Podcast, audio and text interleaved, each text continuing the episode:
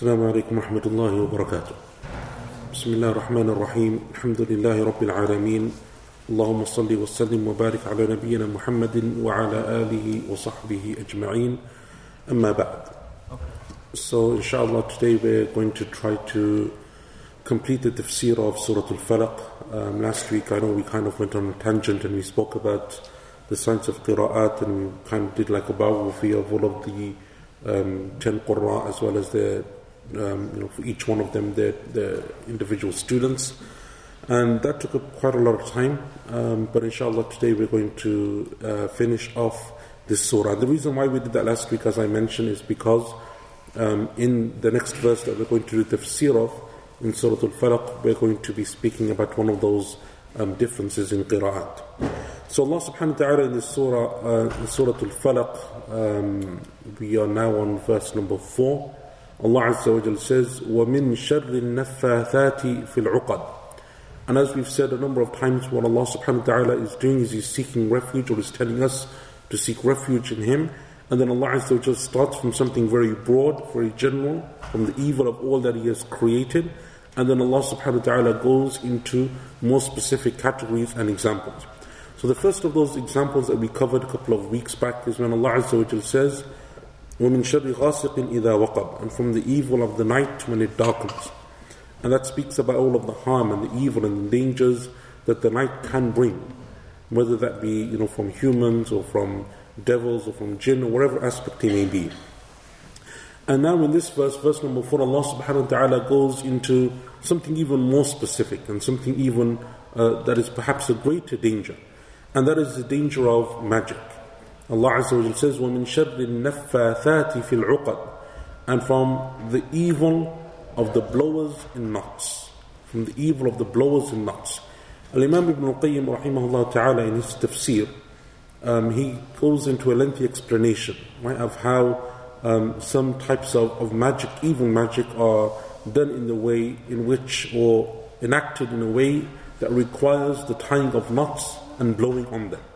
Right, with the words that they say and whatever else it is that they use in order to cast those spells.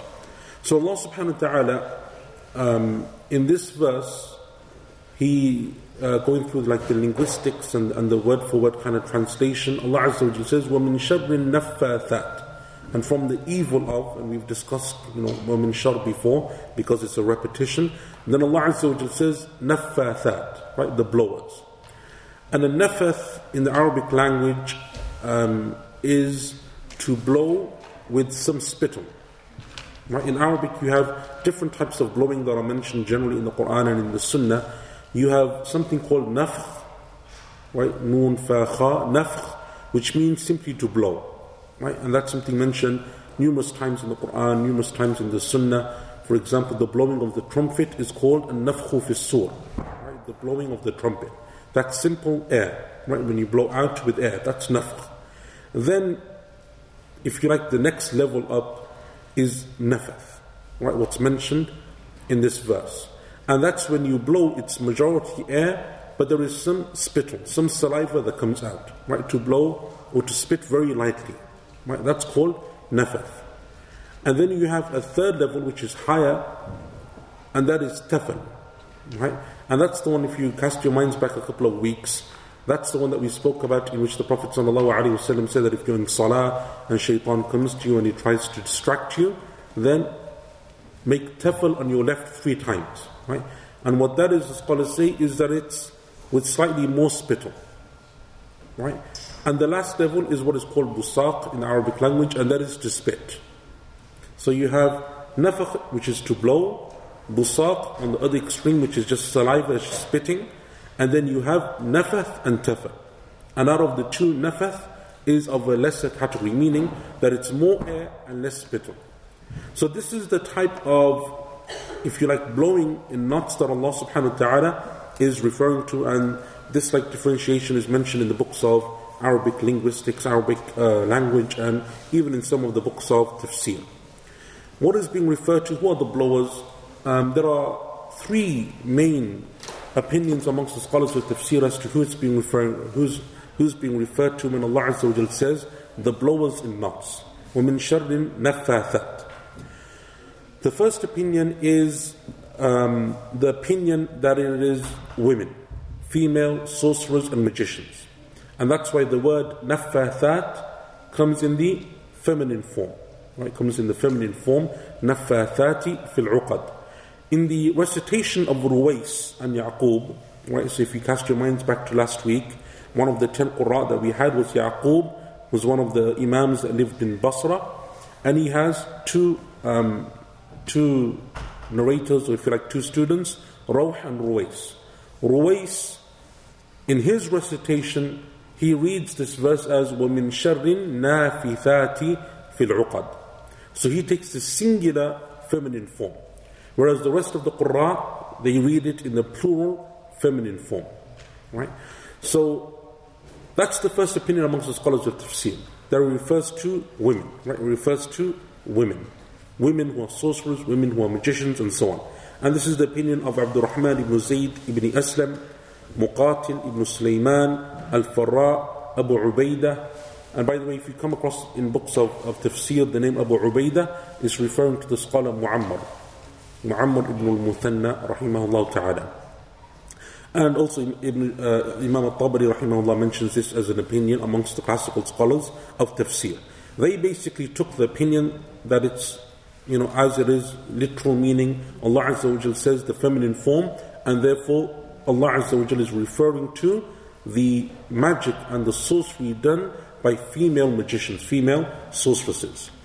And the scholar said, why? Why did Allah Azza specify them? And they had two approaches to why. Why is it that Allah Azza specifies women in this verse? The first approach is that this is just an example. It's an example. So it refers to both. It refers to men and to women. But this just happens to be an example that Allah subhanahu wa ta'ala gives a tafsir by example and he mentions the feminine form instead of the masculine form. And this was the opinion of Imam al Hasan al Basri, rahimahullah, the famous scholar of tafsir from the scholars of the Tabi'in.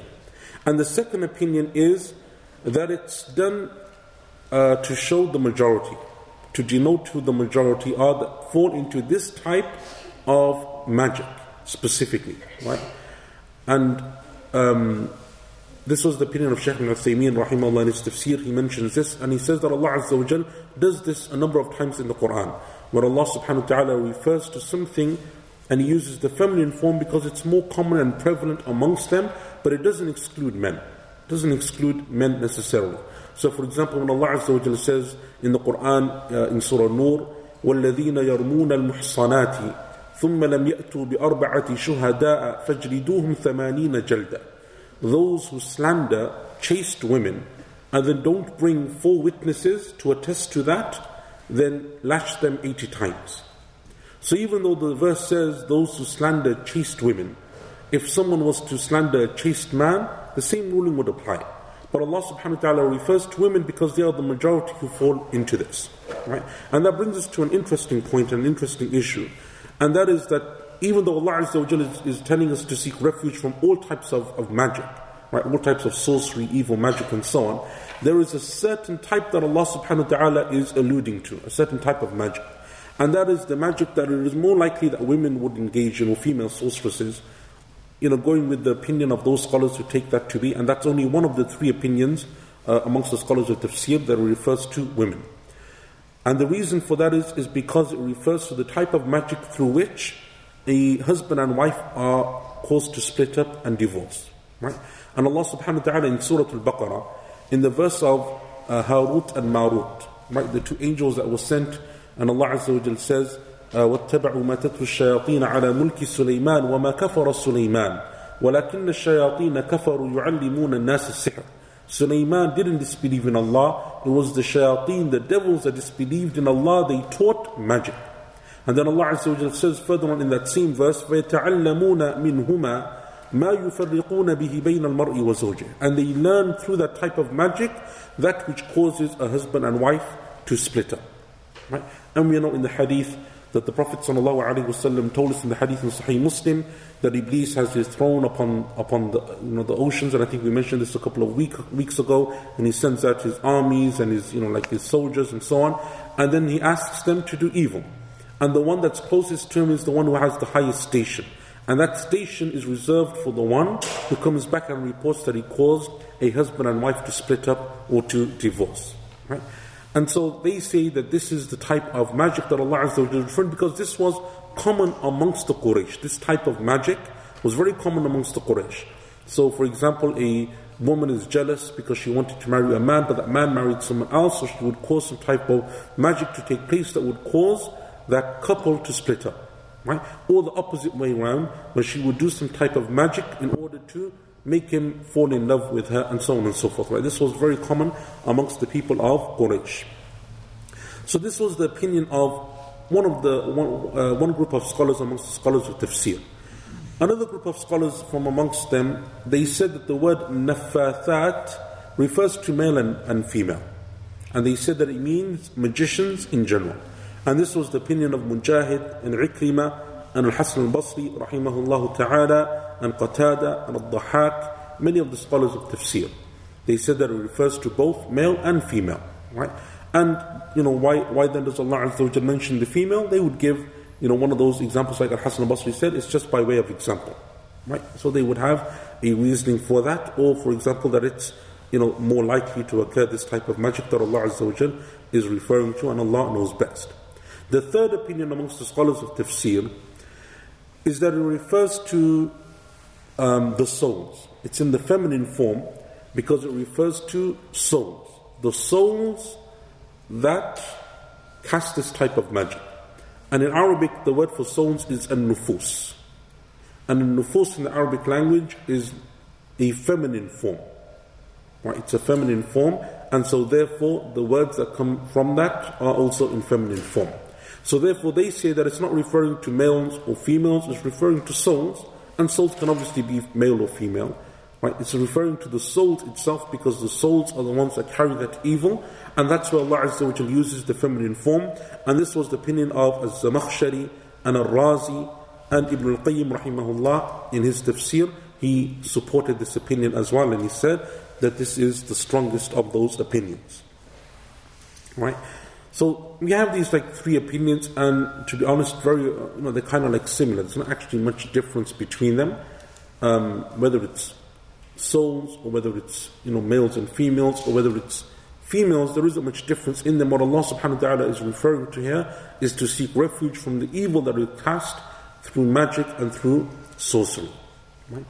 And in the hadith in Ibn Hibban, the Prophet ﷺ said that Jibreel, or Jibreel rather, came to the Prophet ﷺ and he said to him, Are you ill, O Muhammad? And the Prophet ﷺ replied, Yes.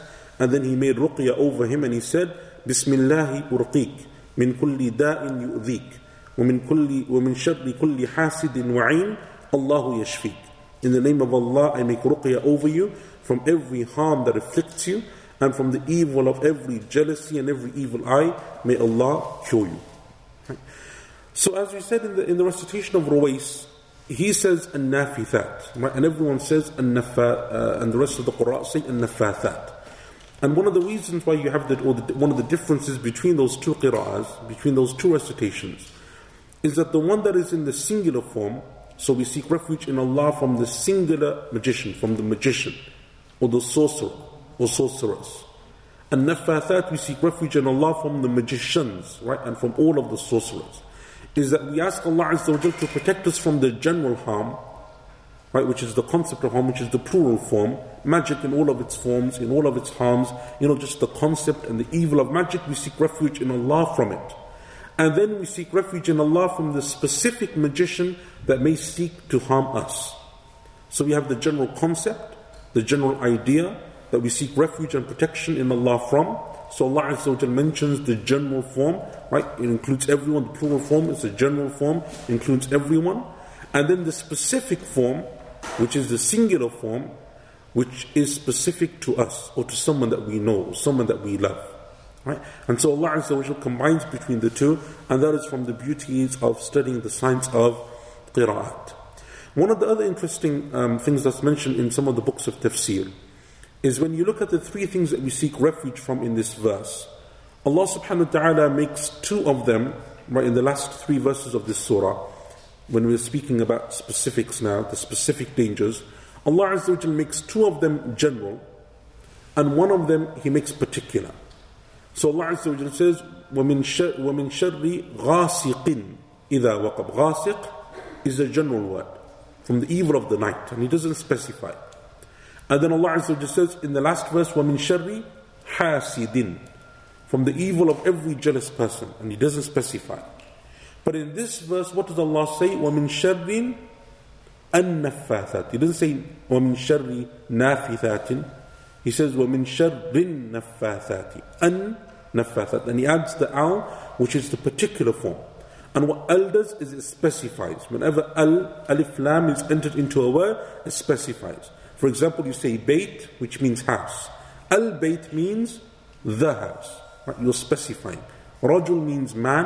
Ar rajul means the man. You're specifying who it is that you're referring to. So why does Allah Azza make the rest of it general, but when it comes to sorcerers and magicians, He specifies.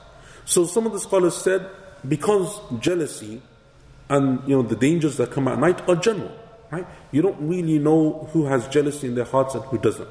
Very difficult to tell. People may be jealous of you, sometimes it becomes apparent, sometimes it's not. It's hidden in someone's heart. What happens during the night, what may occur, may not occur, it's something which is hidden. But when it comes to sorcery and magic, it's specific. How is it specific? Number one, the people practicing magic have to learn it. Right? Jealousy you don't really learn, it's just something which occurs in you. Right? And you have to battle against it if you're prone to that type of jealousy. However, magic is something which has to be sought has to be learned, has to be studied. So Allah specifies it because you can't just go to anyone and ask them to do magic. Most people don't have a clue. They're not magicians. They don't involve themselves in this. It's something which has to be studied. It's a form that has to be learned. Someone has to go and seek it out. Number one.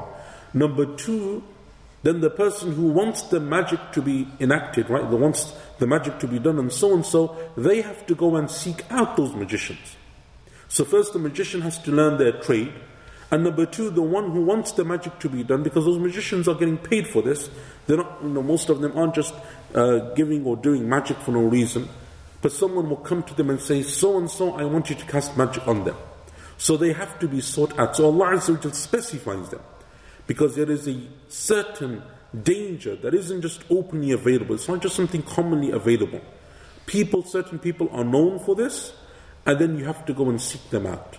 So Allah subhanahu wa ta'ala specifies this danger because it is a specific danger that is sought, that is learned, that people go out and seek, that people pay for, that people will do certain things to enact. It is a specific harm, whereas the other ones that Allah Azza mentions in the surah are more generic.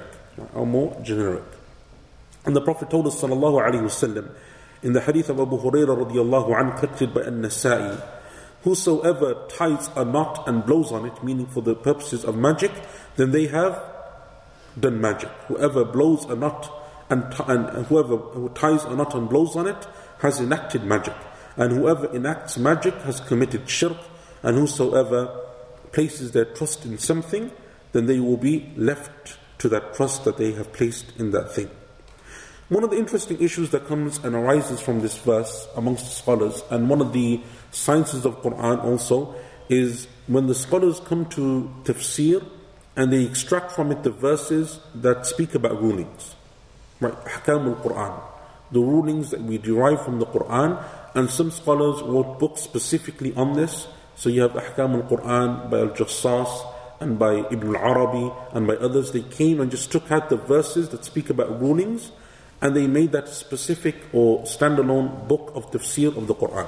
One of the interesting things that comes as a result of this is the issue of ruqya, right? And how to do ruqya and uh, is it something which is allowed or not allowed? Should we do ruqya? And even the manner in which ruqya is done. Because in this verse, one of the most common ways of doing ruqya is what you recite the Quran or you recite du'as, or whatever it is that you're reciting, and then what do you do? You blow, right? You recite the Quran and you blow on yourself, or you recite it over your children and you blow over them. Right? So one of the interesting issues that comes as and arises from this is that some of the scholars of the past used to dislike the blowing aspect. So they would say you make ruqyah but you don't blow. Because of this verse of the Quran which Allah Azza wa seeks refuge or tells us to seek refuge from those who blow in knots. Ikrima rahimahullah was one of the students of Ibn Abbas uh, radiallahu anh, said it is not befitting for the person who does ruqya that they should blow or that they should wipe. Ibrahim al-Nakha'i rahimahullah also one of the famous scholars of the Tabi'een said that they used to dislike the element of blowing in ruqya. Right? And some of them said, uh, or it's reported for example in some narrations that one of the scholars he entered upon Dhahhak rahimahullah is also one of the famous scholars of tafsir and he was ill, he was sick. So he said to him, Shall I not recite over you Falaq and Nas, right, these two surahs? And he said in reply, Yes, it's fine, but don't blow over me. Read over me, but don't blow. Right? And this was one like so you have this like element from amongst the scholars of tafsir and the scholars of the tabi'een that they would say you make ruqya but you don't blow. And then there are others who said no, you can blow. Right? Like Ata, rahimahullah, also one of the former students of Ibn Abbas radiallahu he said that there's nothing wrong with blowing after, after making ruqya. And Muhammad ibn Sirin, rahimahullah ta'ala, also one of the famous scholars of the past, he said that I don't think that there is any harm in blowing. And he said when the scholars differ over issues like this, we go back to the sunnah. And when we go back to the sunnah, we find a number of hadith in which the Prophet used to recite and he would actively blow. Right? So it's possible that those scholars didn't know or weren't aware of those hadith, or it's possible, and they didn't say it's haram, they said it's disliked, shouldn't be done. Maybe it's something which they wanted people to kind of stay away from so that it doesn't fall into this aspect of what's mentioned in this verse. But it's reported, uh, for example, in the hadith of Aisha radiallahu anha, that the Prophet sallallahu alaihi wasallam, a woman came to him, and so he recited over her and he blew over her. Right? And it's mentioned in a number of other um, other narrations as well.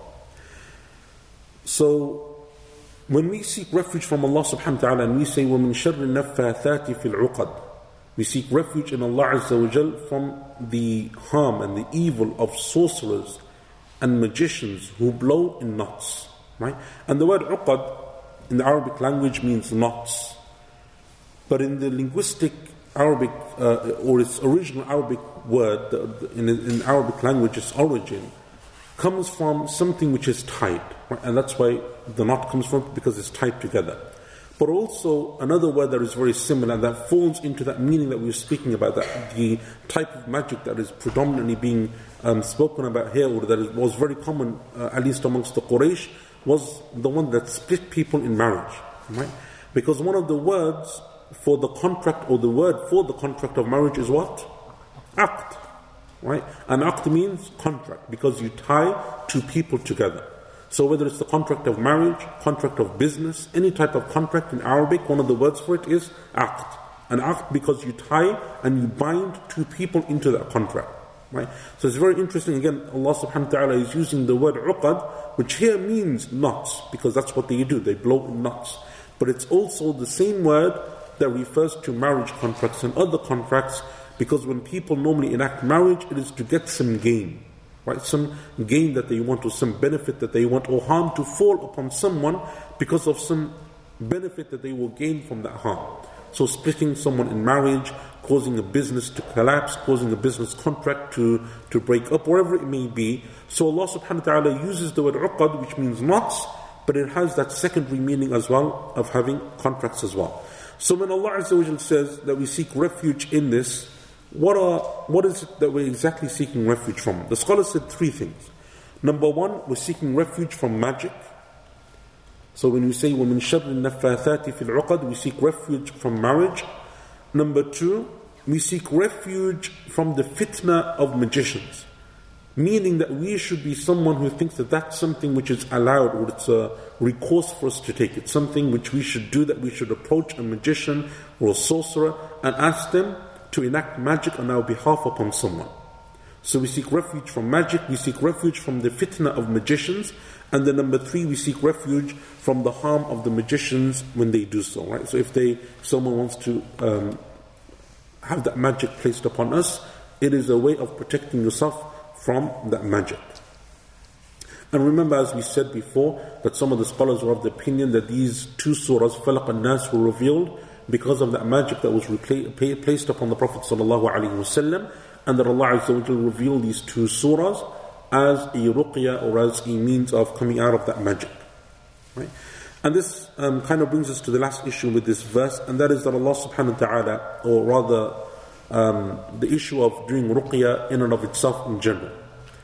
And the hadith of the Prophet sallallahu alaihi wasallam of Jabir radiallahu anhu that is in al-Bukhari, where the Prophet wasallam spoke about the 70,000 people from this ummah that will enter into paradise without any punishment nor any accounting.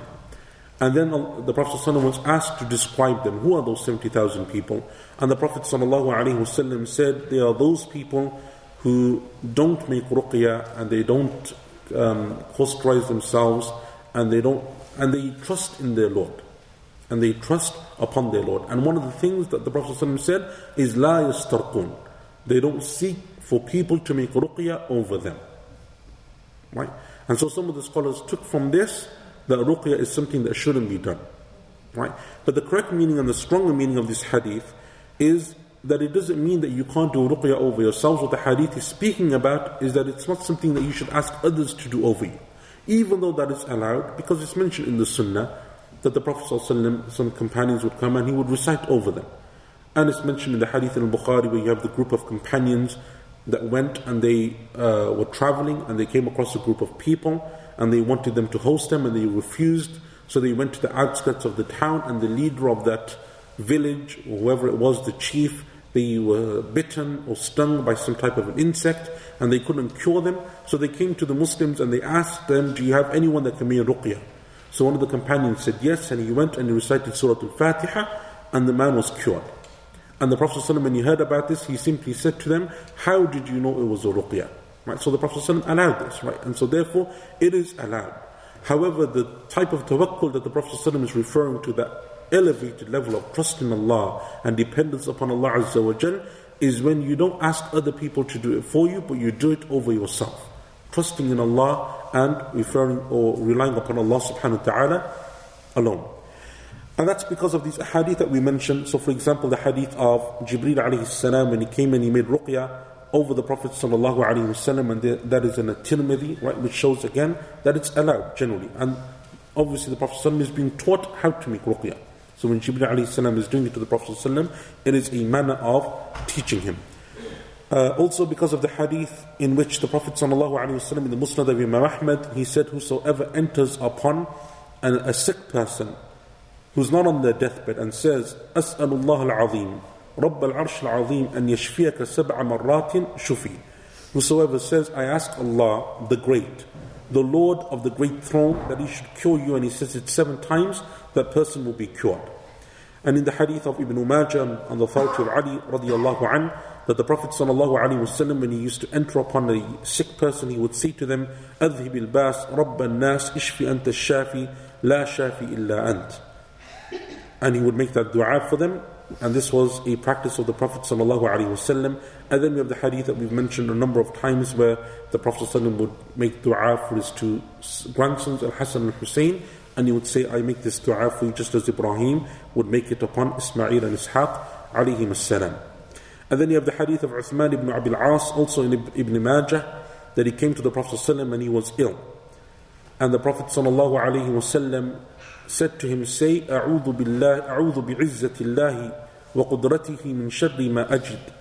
I seek refuge in the power of Allah and in His ability or in His might from the evil of that which I find. Say seven times.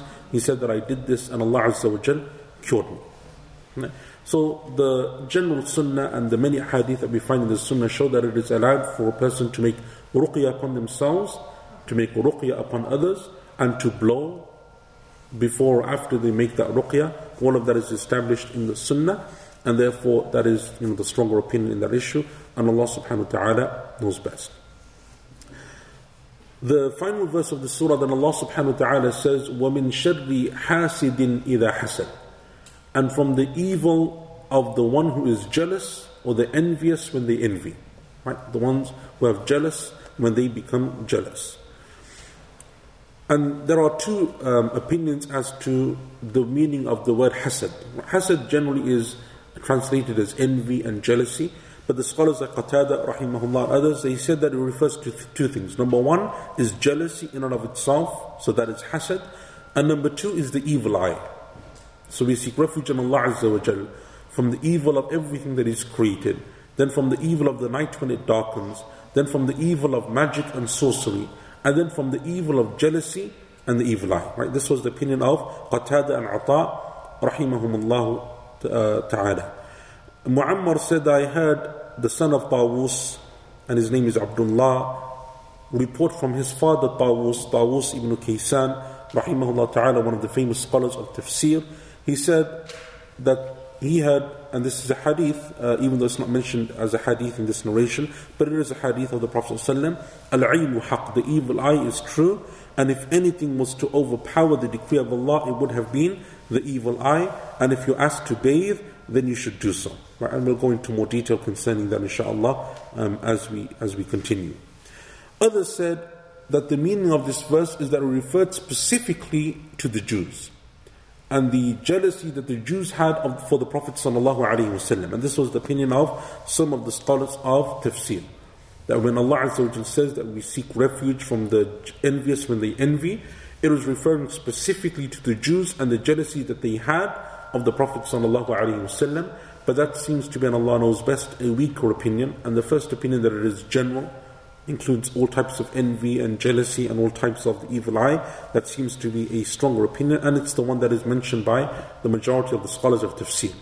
And Imam al-Qurtubi rahimahullah, he says that Allah Azza wa Jal, why did He specify jealousy in this surah? Right? So we're speaking about major dangers that Allah Azza wa Jal is asking us to seek refuge and protection from. Why jealousy? He says for five reasons. He said there are five reasons why Allah Azza wa Jal mentions jealousy. Number one, because the one who's jealous is hateful of the blessings of Allah when they appear when they appear on someone else. Number one, the one who is jealous is hateful of the blessings of Allah when they appear on someone else. Meaning that if that person were to receive those same blessings, they would be happy, right? And they'd be, you know, proud and so on. But when those same blessings are transferred or given to someone else, they are jealous. Number two, because they are displeased with the provision of Allah subhanahu wa ta'ala. And the way that Allah Azza wa has divided His provision amongst His slaves. So they're jealous and they don't like the way that Allah Azza wa chose certain people and gave them certain blessings over themselves. Number three, because this person opposes the grace and the bounty of Allah. Because Allah says in the Quran, ذَلِكَ فَضْلُ اللَّهِ يُؤْتِيهِ مِن يَشَاءُ That is the grace of Allah, He gives it to whomsoever He wills. And it's as if this person is saying, No, Allah isn't allowed to give it to whomsoever He wills, He should give it to me. So they oppose the grace and the bounty of Allah, and that Allah gives it to whomsoever He wills.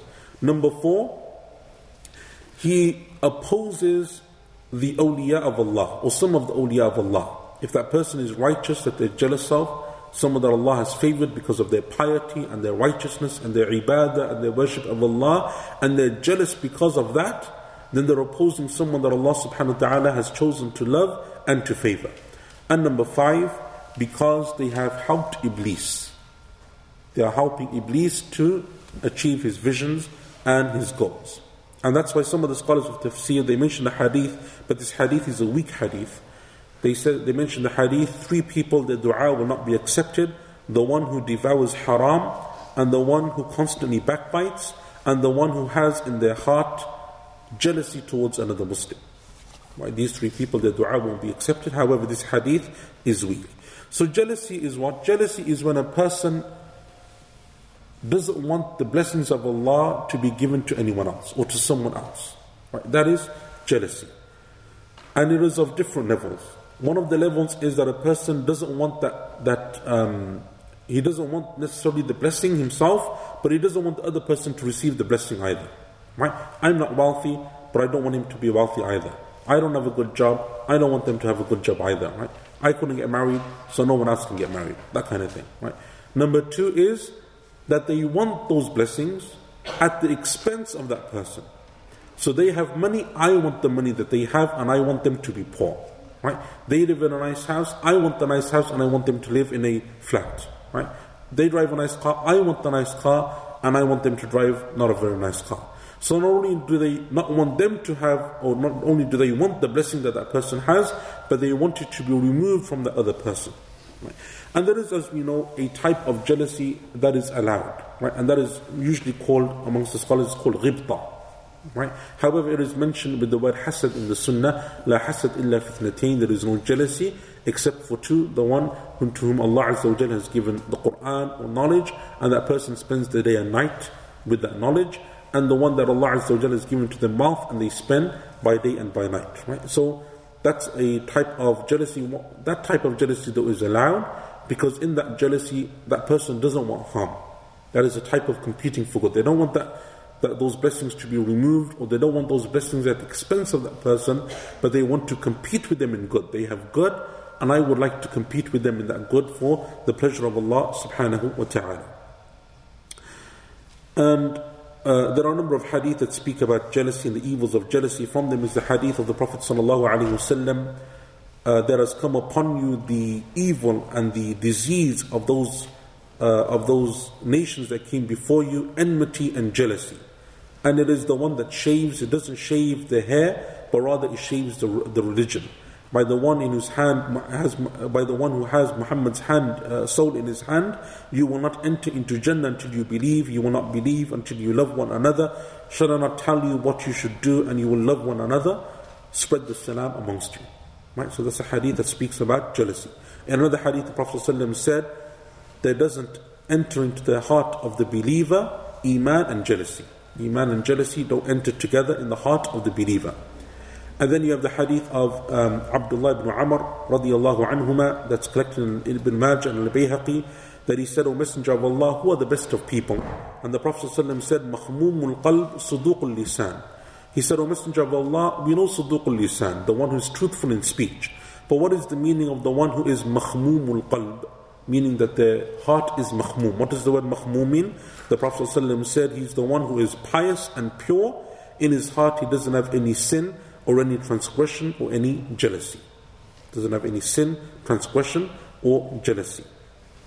And that's why the scholars say from the greatest ways of overcoming jealousy or preventing jealousy or protecting your, yourself from the harm of jealousy is to read these two surahs.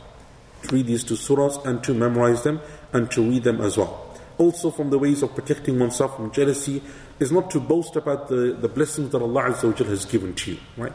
And that doesn't mean that you can't show those blessings or speak of them in a way that is reminding others. Because Allah says in the Quran, وَأَمَّا بِنِعْمَةِ رَبِّكَ فَحَدِّثْ And as for the blessings of your Lord, then discuss them. Meaning speak of them in a way that is good, that will remind others to turn to Allah and, and praise Allah and come closer to Allah subhanahu wa ta'ala. However, when it's done in a way that is boastful, or arrogant or has pride in it in a way that then demeans others or makes people feel jealous and you know that they will feel jealous, that's something which has to be or should be avoided because of the hadith of Ali radiallahu anhu at-Tabarani that the Prophet sallallahu alaihi wasallam said, help yourselves by concealing Allah's um, by concealing Allah's blessings. For indeed the one who has blessing will be envied. Right? Meaning that don't boast about it, right? Don't go out and flaunt it if you don't need to do so. Um, you should be wise in the way that this is done. Also, from the ways that the scholars say that you protect yourself from jealousy and from its harms and its evils is by making the daily adhkar in the morning and the evening, and especially by thanking Allah subhanahu wa ta'ala. Because as the Prophet said in the hadith of Abu Dawood, whoever wakes up in the morning and says, Allahumma ma asbaha bi min ni'matin فمنك وحدك لا شريك لك فلك الحمد ولك الشكر Oh Allah, any blessing that I have received or I have this morning, it is from you alone. None has the right to be worshipped except you. So all praise and thanks is for you. The Prophet ﷺ said this person has given their gratitude for that day. And whosoever says it in the evening, then they have given their gratitude for that evening. Right? Simply by thanking Allah subhanahu wa ta'ala for his, um, his blessings. Also from the ways of doing this or of preventing jealousy, and the harms of jealousy is by fasting three days in the month. In the hadith and in the Nasa'i, the Prophet said, Shall I not inform you what will remove the evilness of the heart or the, the, the, the envy of the heart? He said, by fasting three days a month. So the optional fasts of three days of, of the month is something which is mentioned in the Sunnah. And we know also by having just generally good feelings, right, by being those people that, that have that clear their thoughts, clear their minds, clear their feelings from people who may have offended them. In the hadith of Anas ibn Malik radiallahu anhu, where the man came into the masjid on three consecutive days, and the Prophet said, This man who enters is from the people of Jannah. Three days he entered, and on the fourth day, one of the companions went and he spent the night with him to see what type of ibadah he does, what worship is he engaging in, that Allah, that the Prophet made him from the people of paradise. And he found that he didn't have anything special, didn't do anything more than anyone else was doing. So the next morning he said to him that I came to you because I heard the Prophet ﷺ say this. But I didn't find you on any elevated rank of worship or doing anything special. What is it that caused the Prophet ﷺ to say this about you? So the man replied and he said that I don't know anything that I do except that every single night before I sleep, I clear my heart from any ill, ill feelings or hatred that I may have towards another person, and then I sleep.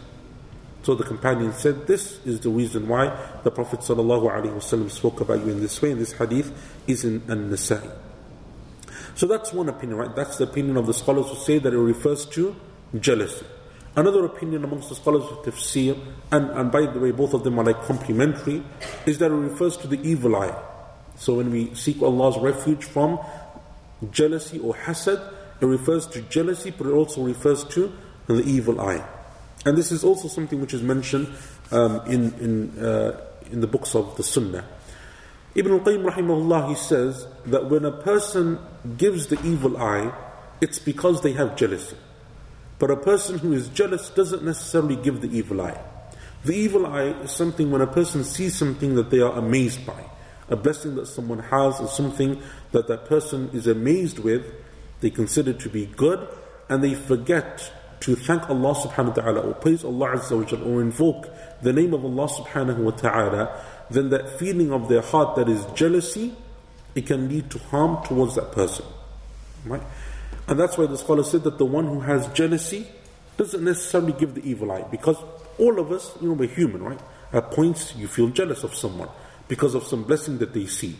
But when you seek Allah's refuge or you withhold those feelings of jealousy, you don't let it go to that next stage, then it's not something which Allah Azza holds you to account for. But when it turns into something that becomes harmful, detrimental, has enmity behind it, then it can lead to the evil eye. And it's mentioned in the hadith um, in uh, Al Bukhari and Muslim, the hadith of Aisha radiallahu an, that the Prophet sallallahu alaihi wasallam, she said, used to tell me to seek Allah's protection from the evil eye. He used to command me to seek refuge in Allah from the evil eye. And in the hadith that is collected in Sahih Muslim, in the Musnad of Imam Ahmad and the Tirmidhi, the hadith of Ibn Abbas radiallahu anhuma that we mentioned, al-aynu haq, the evil eye is true. And if anything were to overcome qadr, the decree of Allah, it would have been the evil eye. Meaning, and obviously everything is under the decree of Allah, meaning that the Prophet ﷺ is saying that if anything were to have overcome that, nothing overcomes the decree of Allah because everything is under the decree of Allah. But if anything were to, it would have been the evil eye. Meaning what? Meaning that when Allah gives a blessing to someone, it's given for a certain period of time. A person is wealthy, and that wealth was written for them for 10 years, 5 years, 1 year, 20 years. If anything was to have removed that blessing, it would have been the evil eye. That's the meaning of the hadith. That's what it means by overpowering, overcoming. Right? It means that if anything were to take away the blessings that Allah has decreed for you, it would be the evil eye. And then the Prophet ﷺ said, and if you are asked to bathe, then do so. And we'll come to what that means because it's mentioned in another hadith. In the hadith of Asma bint Umais radiallahu anha, collected Imam, by Imam Ahmad and At-Tirmidhi, she said, O Messenger of Allah, the people of Banu Ja'far, Banu Ja'far is a tribe, the people of Banu Ja'far are always given the evil eye. So shall we not make ruqya over them? So the Prophet ﷺ said, Yes, for indeed if anything was to overcome the decree of Allah, it would have been the evil eye. And in the hadith of Aisha radiallahu anha collected in Abu Dawood, she used to say that if someone was known to give the evil eye, they would be commanded to make wudu or they would be commanded to make ghusl. Right? And what does that mean? It's actually mentioned in more detail in the hadith that is collected in the Musnad of Imam Ahmad and Al-Nasai and Ibn Hibban, in the hadith of Uqba uh, ibn Amir radiallahu anhu, that a companion, or that the Prophet ﷺ was traveling with a group of companions, and then they stopped in a place, and one of the companions, a man by the name of Sahal ibn Hunayf, radiallahu anhu, one of the companions, I think he was from the Ansar, and he was from the people of Badr, and he, like one of the major companions of the Prophet ﷺ, known for to be extremely handsome. Someone who was extremely good looking, extremely handsome. He went and he um, he prayed. Uh, didn't pray. He bathed. He went to wash himself. And as he was washing himself, one of the other companions, Amir ibn Rabi'ah, passed by and he saw just a part of his leg being exposed. He saw a part of his leg being exposed. And he said, looking at the beauty of his skin, that I've never seen beauty like this. Right? Or something similar to those words. In some narrations it said that I've never even seen the skin of a virgin to be like this. Right? Meaning that he praised him. Sahal ibn Hunayf radiallahu an, he collapsed. He collapsed and he fell unconscious. So when they came to the Prophet ﷺ and they told him, This is what happened, the Prophet ﷺ replied and he said, Who do you accuse? Meaning that the Prophet ﷺ understood that this is a case of evil eye. Who do you accuse? And they said, Amir ibn Rabi'ah said this, O Messenger of Allah. So the Prophet ﷺ called him and he became angry and he said, Why does one of you kill his brother? Surely if you saw something that amazed you, you should have asked Allah to bless it. Meaning you should have invoked the name of Allah subhanahu wa ta'ala. Meaning you say, MashaAllah, Tabarakallah, something like this, as Allah Azza wa mentions in the Quran also in Surah Al Kahf. And then He told him to make wudu or to wash, and that water was collected and it was poured over Sahal ibn Hunayf radiallahu an, and he uh, awoke again and he became back to normal. Right? So this hadith is also something which shows, and this is the meaning of the hadith, if you're asked to make wudu, then you make wudu. Right? If you're asked to bathe, you give them the water of that bathing or of that wudu, so that it can be poured over that person. Ibn Qayyim rahimahullah and others, they said that a person who's well known to give the evil eye, the Muslim ruler should imprison them. Because their harm is greater than the harm of many others. Right? And it's a harm if they're well known, and apparently like there were people who, you know, in, in, in previous like times were well known for this, right? And the Muslim rulers would jail them or imprison them because of the harm that they used to do. And some of the scholars mention that the Prophet ﷺ told us that if we eat onions and garlic, we should stay away from the masjid because of the harm that it causes others. They said that that's a harm that is relatively minimal, right? It's a harm that you know isn't really a major issue. It's not really going to hurt someone physically. It's not going to cause them problems or upset their family or anything. So therefore, the harm of the one who causes the evil eye is far greater and much greater than this harm that is being mentioned um, in this other hadith. And Allah subhanahu wa ta'ala knows best. Okay, and with that, inshallah, we come to the conclusion of Surah Al Falaq. Any questions? Questions online. All right. Um, is it better to exclusively do ruqya upon yourself as opposed to asking someone to do it because it's a higher level of tawakkul um, without third party? So is it better to do ruqya upon yourself or ask someone else to do ruqya? It is generally better for you to do ruqya upon yourself. Right? And this is the general practice of the Prophet ﷺ. And even generally when, when the Prophet would, would ask his companions to make ruqya, like in the hadith of Aisha, he's telling her to make ruqya upon herself. Right? The ruqya is done upon others when they're unable to do it themselves. So, for example, children, right? So, in the hadith of Al Hassan al Hussein, the young children, they don't understand, right? And they don't know how to make ruqya. So, you make ruqya over children. Someone sick or seriously ill, you know, they're unconscious or they're seriously ill and they're not going to make ruqya over themselves because of their health condition, you make ruqya over them, right? Or someone who doesn't know how to make ruqya and they need to be taught, so for teaching purposes, just to show them how to do it, you do it for them once or twice, so that then they learn how to make the ruqya over themselves, and Allah knows best. And there's a follow up to that. What's the best dua for ruqya upon oneself? So the ruqyas are of many types, right? Depending on, on sometimes the specific ailment. But generally the ruqyas are of many types, right? So, you know, magic has its own ruqya and the evil eye has its own ruqya and general ruqya from being ill and then you have the daily adhkar which is a form of ruqya as well. But generally, like for example, Ayat al-Kursi, Surah Fatiha, Surah Falaq, Surah Nas, Surah Ikhlas, and then there are certain du'as, some of them that we mentioned in this lesson and previous lessons.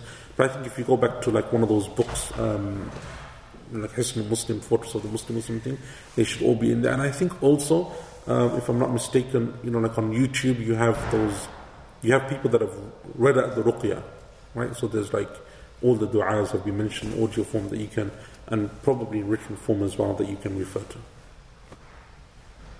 Is that it? Anything from last week? Or we more don't? online, but Anyone else have any questions here? I can't see the sisters. Yeah.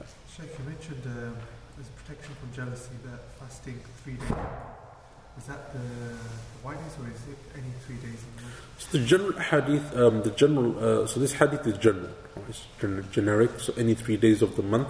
But obviously we have like other hadith that speak about the benefits of, of fasting, what are called ayyamul bid or the white days, right? The 13th, 14th, 15th of every lunar month. So therefore if you combine the two, then obviously you get the benefits of both. And Allah knows best.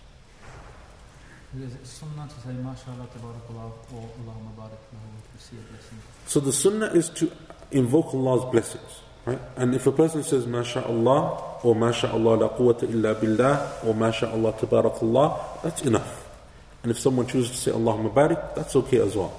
But um, to say MashaAllah is mentioned, like it's mentioned, the sunnah is mentioned in the Quran, in, in, the, in Surah Al-Kahf, in the story of the man with the two gardens, وَلَوْلَا إِذْ دَخَلْتَ جَنَّتَكَ قُلْتَ مَا شَاءَ اللَّهِ If only when you entered your garden, because this man was impressed by the blessings that Allah had given to him, if only you were to have said, مَا شَاءَ اللَّهِ لَا قُوَّةَ إِلَّا بِاللَّهِ Right, the scholars of tafsir and many others said, therefore it's something which you should say when you have blessings and that, that you see from Allah subhanahu wa ta'ala.